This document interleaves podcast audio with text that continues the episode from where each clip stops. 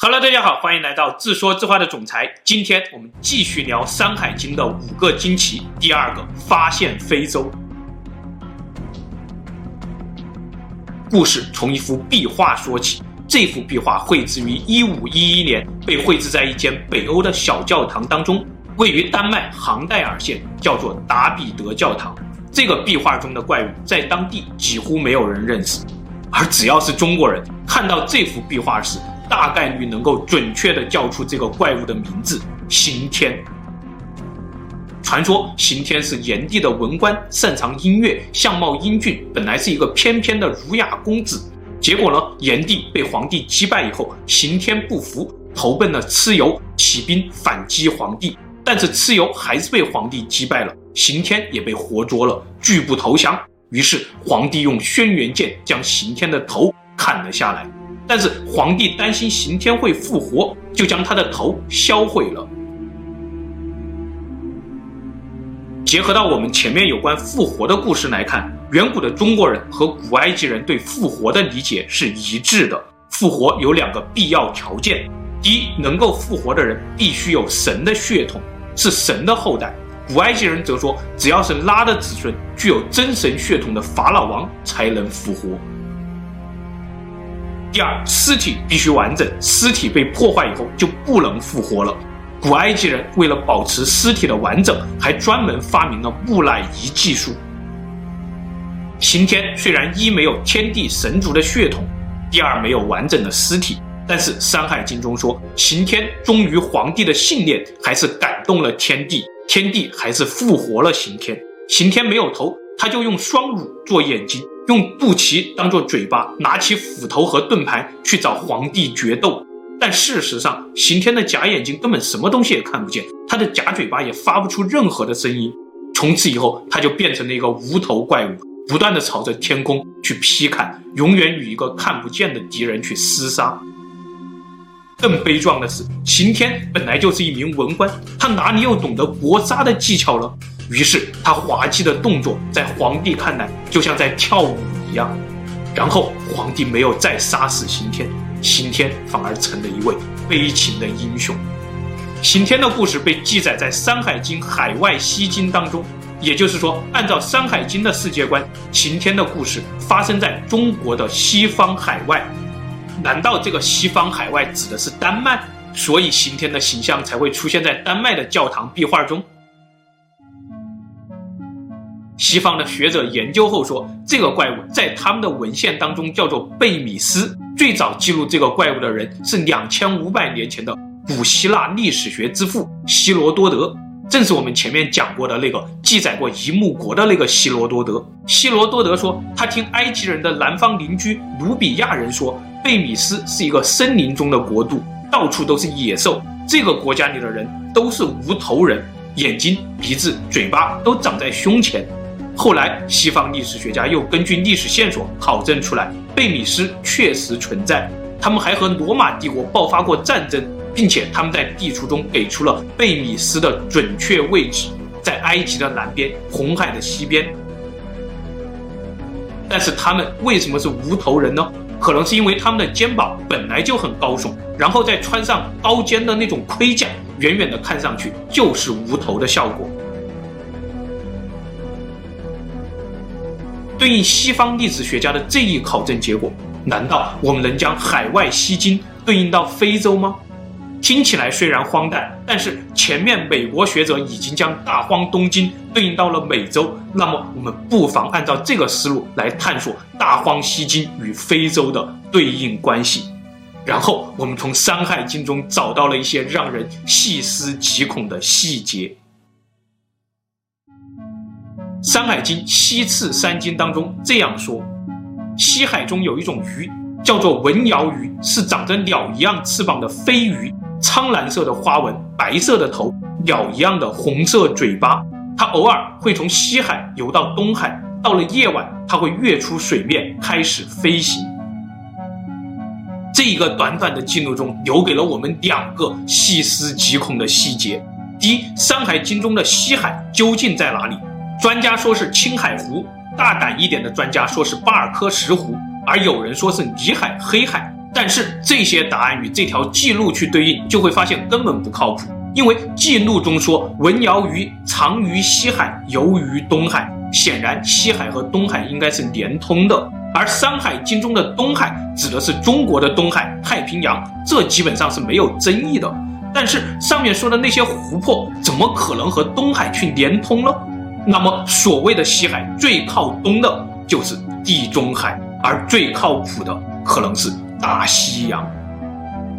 第二个细思极恐的细节是，当我们从大西洋中找到飞鱼以后，惊奇的发现，这简直和《山海经》中描述的文尧是一模一样啊！苍蓝色的花纹，鸟一样的翅膀，鸟一样的红色嘴巴。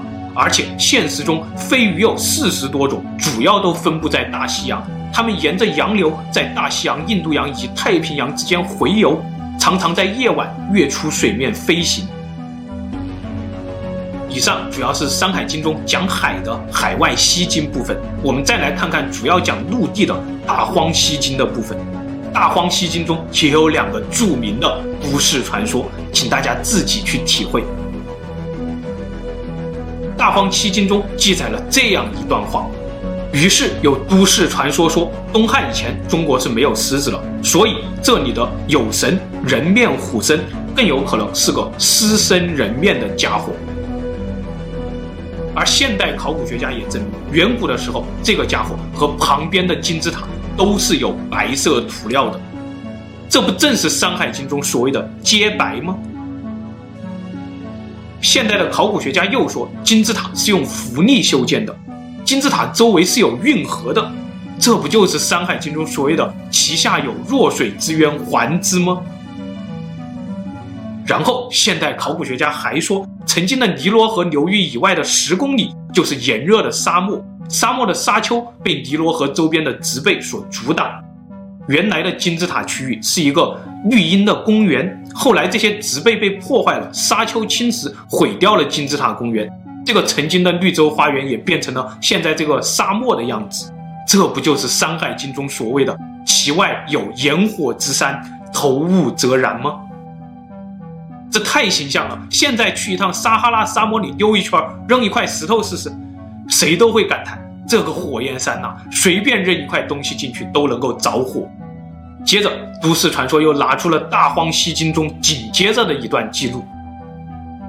这一段是在说，离上面那个地方不远的地方有一个瘦麻国，瘦麻国的主母来自南边，叫做吕虔。你在瘦麻国立正站好的时候是没有影子的，大声呼叫是没有回音的。瘦麻国非常热，我们这类一般人不可以去那里。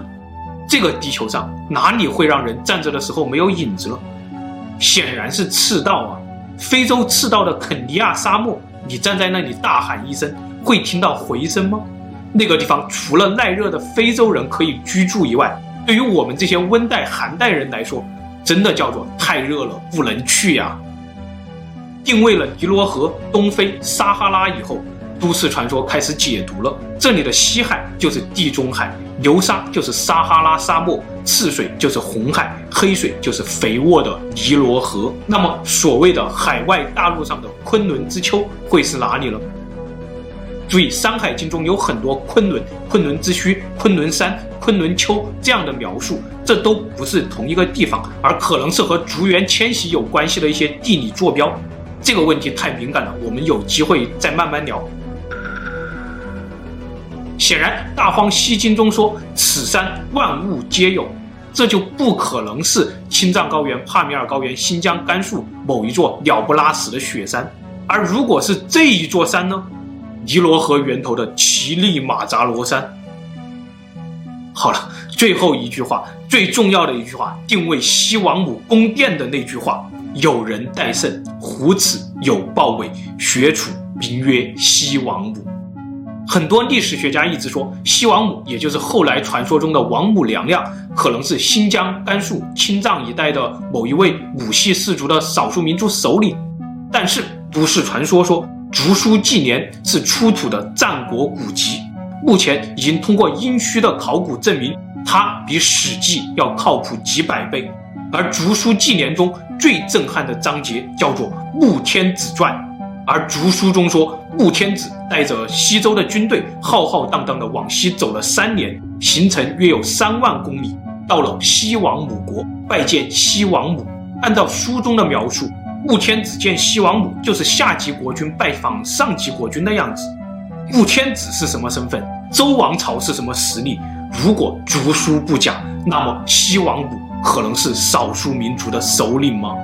我们放眼穆天子时代的世界，如果说有比周王朝更加强盛的国家，那么只有一种可能：古埃及。西王母也只有一种身份——女法老。虽然这个传说有点难以接受，但是我们看着图坦卡蒙的黄金面具，再读一遍这句话：有人戴胜，胡齿有豹尾，学处名曰西王母。《大荒西经》中记载了这样一段话：有个地方在西边大陆的边缘，它的东南是海，这个地方有一座山，这座山呢不和裂开了，叫做不周父子。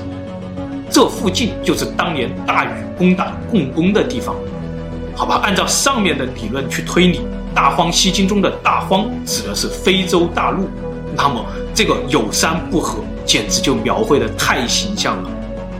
莫桑比克的东非大峡谷，这不就是有山不和吗？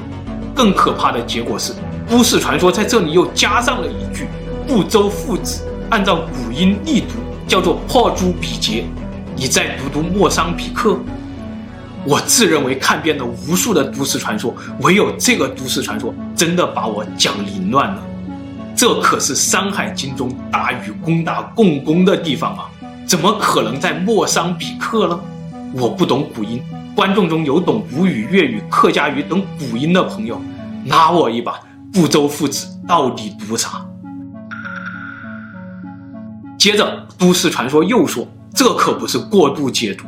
中国古籍中有一个词叫做“昆仑奴”，原来历史学家一直认为“昆仑奴”是一种职称，但是现在越来越多的学者承认“昆仑奴”可能来源于《山海经》，来源于我们上面说到的昆仑之丘，因为《山海经》中明确地记载过黑种人是这样说的：“为人面目手足尽黑。”分享到这里。我想再说明一点，上期我们聊大荒东经，说大禹的看鱼官去过美洲，大荒东经带回了美洲的地理记录和美洲的神话传说，这都还是符合中国这个概念的。但是如果我们按照以上的方式去解读大荒西经，显然会有一个可怕的结果：我们中国的神山、神国、神人，比如西王母、共工山、不周山、昆仑之丘，竟然都在非洲找到了对应。更传奇的是，还有一篇《穆天子传》描述了西王母高于周天子这个事实，那么无疑中国的概念就被打破了。也许我们不应该把史前的故事上升到国家的高度去看待。我一直在想，为什么人类本来是这个地球上最善于长途跋涉、耐力最好的动物，但今天我们翘着自己的双腿，却用嘴巴来证明。穆天子没有去过埃及，大禹的看鱼官不可能去过美洲了。也许这一切都是因为我们的心变了。远古之初，我们的祖先走出非洲时，上帝给了我们地球上最好的双腿和耐力，也给了我们地球上最强大的好奇心和探索欲。但自从有了国家，我们的双腿被死死地绑在了土地上，我们的好奇心被不断地按在土地中摩擦。而《山海经》则是一本用我们现在的这双腿、这颗心永远读不懂的上古天书。